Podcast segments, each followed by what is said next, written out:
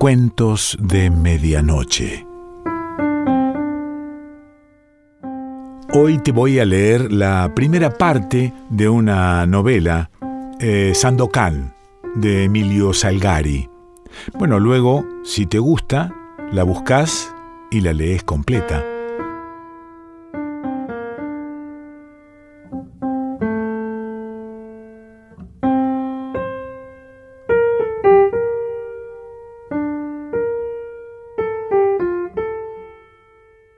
El naufragio de la joven India. Maestro Bill, ¿dónde estamos? En plena Malasia, amigo Kammamuri. ¿Demoraremos mucho tiempo antes de llegar a destino? ¿Tienes tanto apuro por llegar? Relativo, pero en verdad que la joven India va despacio. Maestro Bill, un hombrón de más de seis pies de altura, de unos cuarenta años, veterano del mar y yanqui de pura sangre, miró con ojos oblicuos y torvos a su compañero, un hermoso ejemplar de individuo indio, de veinticuatro a veinticinco años, de alta estatura, bellas líneas que marcaban una piel ligeramente bronceada y que denotaban una fineza de casta, de cuyas orejas pendían aros de oro, como de su cuello un collar de monedas del mismo metal que caía graciosamente sobre su desnudo y robusto pecho. Cuerpo de cañón, gritó Bill. Así que la joven india camina despacio. Esto es un insulto, mi querido Maharato. Ningún insulto. Al lado de un crucero que camina a razón de quince nudos por hora, tu velero es una tortuga. Al diablo con tu deseo de correr y dime, bribón, ¿a qué raza perteneces? Que te baste con saber que no soy de estos lugares, Comprendo. No me quieres enterar de nada. Tu secreto te lo guardas para ti solo, ¿eh? Dime, Bill, ¿cuándo arribaremos a Sarawak? El hombre propone y Dios dispone, muchacho. Puede desencadenarse un tifón y mandarnos al fondo del mar. Solo ese peligro nos puede amenazar, ese y otro no menos serio, los piratas nos podemos encontrar con ellos y terminaríamos con dos brazadas de soga por corbata y un cris clavado entre las costillas. Ah, ¿es que merodean piratas por aquí? Vaya si los hay. Mira directo al Bauprés. ¿Qué ves? Una isla. Bien. Esa isla es un nido de piratas. Montprasem. Mete miedo el solo nombrarla. ¿De veras? Allí mora un hombre que ha ensangrentado el mar de la Malasia. ¿Cómo se llama? Lleva un nombre terrible, el tigre de la Malasia.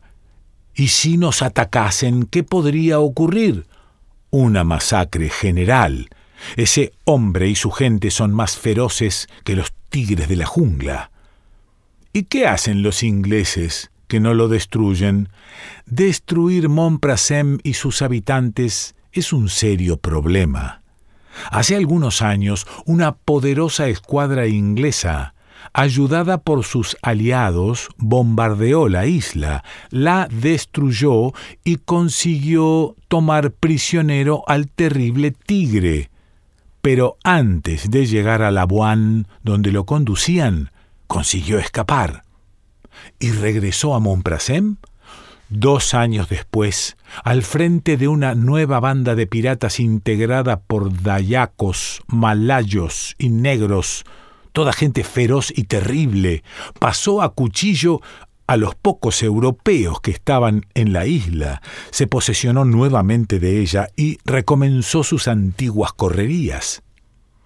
En ese momento, una fuerte ráfaga de viento sopló con violencia y los tres mástiles de la joven india gimieron sordamente.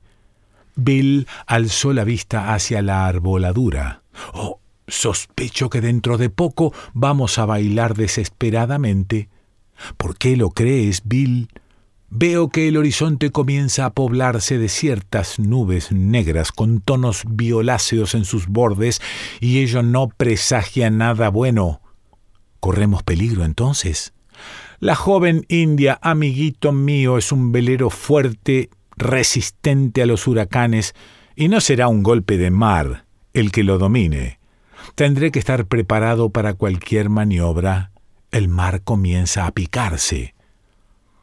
El marino americano no se engañaba. El mar de la Malasia, hasta entonces tranquilo como un espejo, comenzaba a inquietarse, encrespándose en ondas su superficie como si fuese sacudido por una conmoción submarina.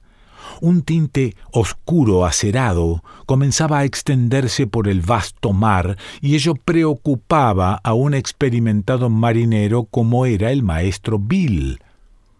El primer golpe de viento fue seguido por una calma total que causaba una mayor aprensión en el ánimo de Bill. A poco comenzó a rumorear el trueno en la lejanía del mar y del espacio. Abandonen el puente, ordenó el comandante McClintock, capitán de la joven India. Todos los pasajeros obedecieron prontamente la orden del capitán y se fueron ganando en las camaretas y sollado de la nave, en tanto los marineros cerraban las escotillas para evitar que los probables golpes de mar hicieran penetrar agua a baldazos en los compartimientos bajos de la nave. Solo Kamamuri desobedeció la orden y ello le valió un grito de McClinton. ¡Eh, jovencito! ¡Abajo del puente! Corremos peligro, capitán. Lo sabrán cuando haya pasado la tempestad. Es necesario que desembarque en Sarawak. Desembarcarás si antes no nos vamos a pique. Yo no puedo irme a pique, capitán. En Sarawak hay una persona que... Maestro Bill, tronó el capitán, bájenme de un puntapié a la bodega a este parlanchín. No son momentos de escuchar tonterías. Kamamuri fue agarrado con violencia por dos robustos marineros y obligado a descender por la escotilla de proa, cuya puerta se cerró violentamente sobre su cabeza. Era tiempo. El viento se desencadenó del este con inusitada violencia, rugiendo en todos los tonos entre la amplia arboladura de la nave. Los negros nubarrones habían adquirido el aspecto de una masa gigantesca que cubría totalmente la bóveda celeste y en su seno roncaba incesantemente el trueno. La joven india era un magnífico velero de tres palos que llevaba muy bien sus quince años de batallar continuo en el mar, su construcción, ligera pero sólida, de excelente casco y con proa a prueba de escollos, navío que se había hecho célebre durante la guerra por la independencia de los países americanos, en la cual había servido como corsario. El presente viaje lo había iniciado el 26 de agosto de 1856 en Calcuta, donde cargara una partida de rieles de ferrocarril destinados a Sarawak, su tripulación la integraban 14 marineros, dos oficiales y seis pasajeros. Gracias a su buen andar y a los vientos favorables que pensaba el capitán encontrar en su viaje, suponía demorar unos quince días en llegar a destino. Era el decimotercer día de viaje cuando se encontraban frente a la salvaje isla de Monprasem, en el mar de la Malasia, y de cuyos habitantes quería guardarse. A las ocho de la noche la oscuridad era completa. El sol había desaparecido en medio de las espesas y negras nubes y el viento continuaba soplando con extrema violencia y formidables rugidos. El mar, agitado hasta el límite del infinito horizonte, se enfurecía más y más. Olas enormes, coronadas de espuma se formaban una tras otras como por encanto, saltando entre sí, deshaciéndose con bronco fragor y yendo a morir en medio de violentos remolinos contra la isla de Monprasem. La joven india corría dando bordadas, ora elevándose sobre la cima de verdaderas montañas de agua, ora sepultándose en los abismos que abría el mar y que parecía que se la iban a engullir. Los marineros descalzos y con la cabeza descubierta y expuesta a la furia de los elementos, estaban sobre cubierta o subidos a los mástiles, listos para efectuar las maniobras que iba ordenando el capitán o el maestro Bill, y una hora más tarde el velero era una cáscara de nuez que luchaba desesperadamente contra el mar para que no lo deshiciera contra las costas rocallosas de Montprasem. Bill, aferrado a la rueda del timón, sentía que le dolían los brazos de tanto batallar contra la furia del mar que poco a poco lo iba arrastrando hacia la trampa fatal de los vecinos escollos de la isla. Parecía que la joven india estaba condenada a morir, dejando su casco hecho astillas en los bancos y arrecifes de la siniestra isla de los piratas de la Malasia. El capitán McClintock no las tenía todas consigo y en su tostado rostro se evidenciaba la preocupación ante aquella horrible tempestad jamás igualada a otras que le había tocado capear durante su larga carrera de marino. Sobre la toldilla del puente de mando escrutaba con ojos temerosos la superficie del mar que mediaba entre su nave y la masa rocosa de Montprasem. De pronto, al vivísimo resplandor de un prolongado relámpago, su vista cayó sobre la alta figura de un hombre que estaba parado en lo más alto de la más alta roca costera de la siniestra isla, con los brazos cruzados sobre el pecho. Le pareció a McClintock que aquel hombre clavado en la roca le había hecho un gesto amistoso con un brazo que elevara sobre su cabeza, pero las tinieblas volvieron a envolverlo todo y ya no tuvo oportunidad de volver a verlo. El viento, con un golpe violento, impulsó decididamente a la joven india contra las rompientes de la isla. Bill también había visto la extraña figura del hombre de la roca y dirigiéndose a McClintock, en medio del bramar del huracán, le gritó Que Dios nos salve, capitán. Aquel hombre es el tigre de la Malasia. Su voz se ahogó en medio de un trueno horroroso que repercutió en la profundidad del cielo y del mar. Aquello pareció ser la señal de la iniciación de un concierto de todos los demonios, abracadabrante, indescriptible, y el cielo pareció arder en llamaradas, iluminando el tempestuoso mar como a la luz de una gigantesca solfatara. Esos fulgores recorrían el cielo describiendo las parábolas más inverosímiles, curvas y flechas que se entrecruzaban, bólidos de fuego que corrían de un lado a otro del espacio como arrojados por manos de titanes. El principio del fin, masculló Bill. El mar se enfureció al máximo, levantándose en impresionantes montañas de agua cuyas crestas iluminaban los relámpagos y se deshacían luego en horrendo fragor como batidas y desmenuzadas por una fuerza sobrenatural y el viento acompañaba increyendo aquella escena de imponente destrucción. El velero, barrido por las enormes olas, ya de babor, ya de estribor, tenía que hacer esfuerzos desesperados para no ser abatido por el vaivén del mar, que podía en cualquier instante colocarlo de quilla al aire. Su casco y arboladura gemían como si sintiesen el dolor de aquellos bruscos golpes del mar y del viento y que aterrorizaban a toda la tripulación se elevaba como un trozo de leña abandonado a la furia de los elementos. El timonel seguía luchando desesperadamente por mantener el control de la nave, pero la fuerza del mar era tan superior que se sentía impotente para mantener el gobierno. A la medianoche, el viento aumentó su furia y comenzó a soplar en dirección a la isla, como si la naturaleza estuviese empeñada en que los bancos de coral de Montprasem fuesen la tumba de la joven india. A partir de entonces, los relámpagos menudearon y la más completa oscuridad envolvió el mar, no permitiendo a la gente del velero distinguir cosa alguna a más de cincuenta metros de ellos. En un momento dado, McClintock, de aguzado oído para las cosas del mar, en medio del bramar del huracán, creyó percibir el rugido del mar al romperse contra las rocas de la orilla. Cuidado a proa, gritó, y se lanzó rápidamente hacia ese lugar para tratar de descubrir algo. Estamos sobre los rompientes, gritó otra voz.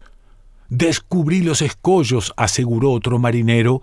El capitán trataba de ver algo, pero le era absolutamente imposible en aquella negrura de pez.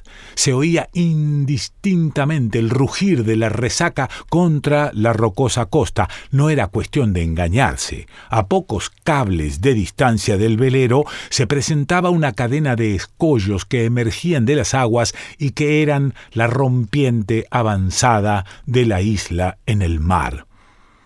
Atención al viraje, ordenó McClintock. Bill reuniendo todas sus fuerzas, bastante agotadas por aquella lucha terrible contra el mar y el viento, se dispuso a ejecutar la maniobra salvadora y se dobló como un gigante sobre la rueda del timón, pero ya era demasiado tarde. La joven india se estremeció y su quilla tocó los arrecifes, escuchándose un sordo crujido, como si un hacha gigantesca hubiese dado un enorme tajo en el fondo de la nave.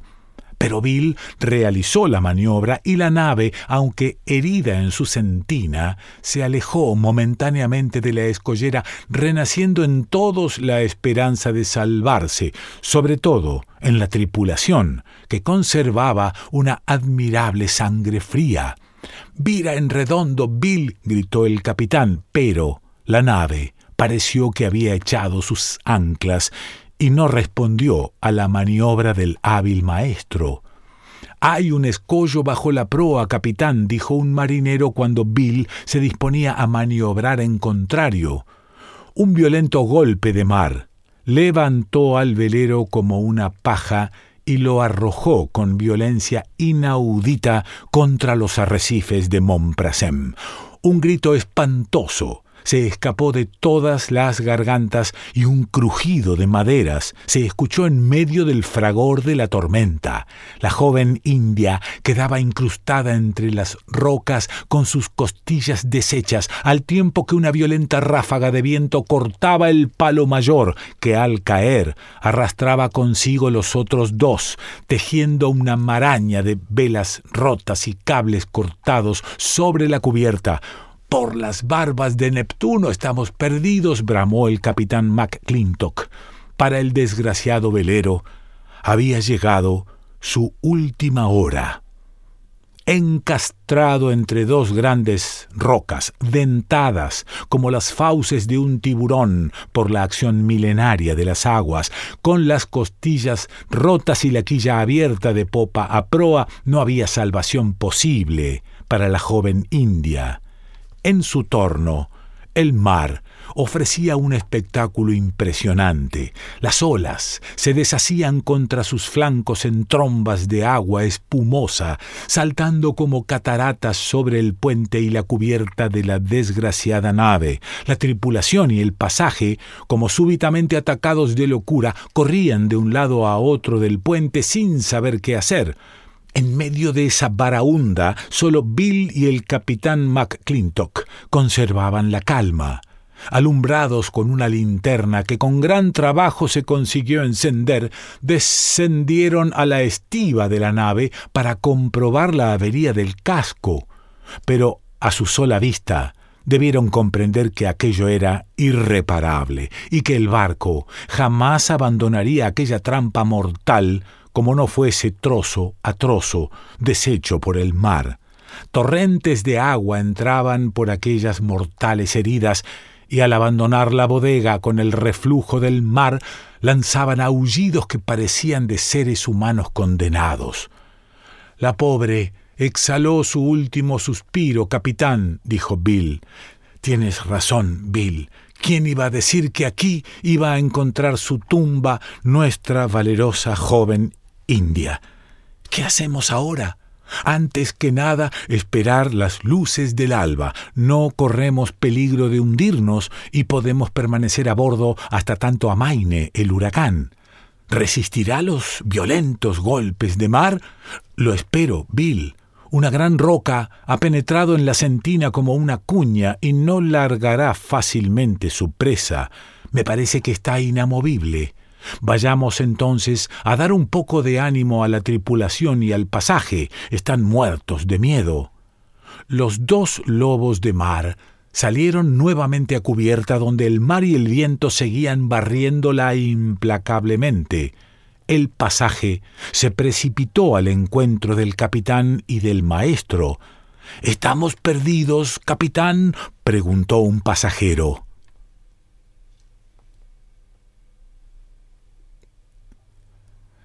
Esto que te acabo de leer es la primera parte de Sandokan de Emilio Salgari, y si te atrapó, bueno, la buscas y la lees completa.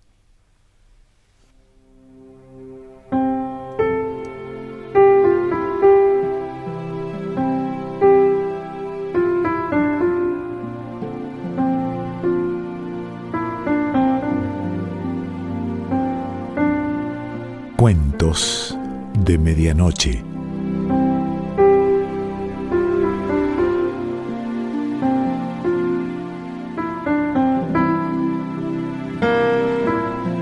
Selección Pancho Mondino. Idea y lectura Quique Pessoa.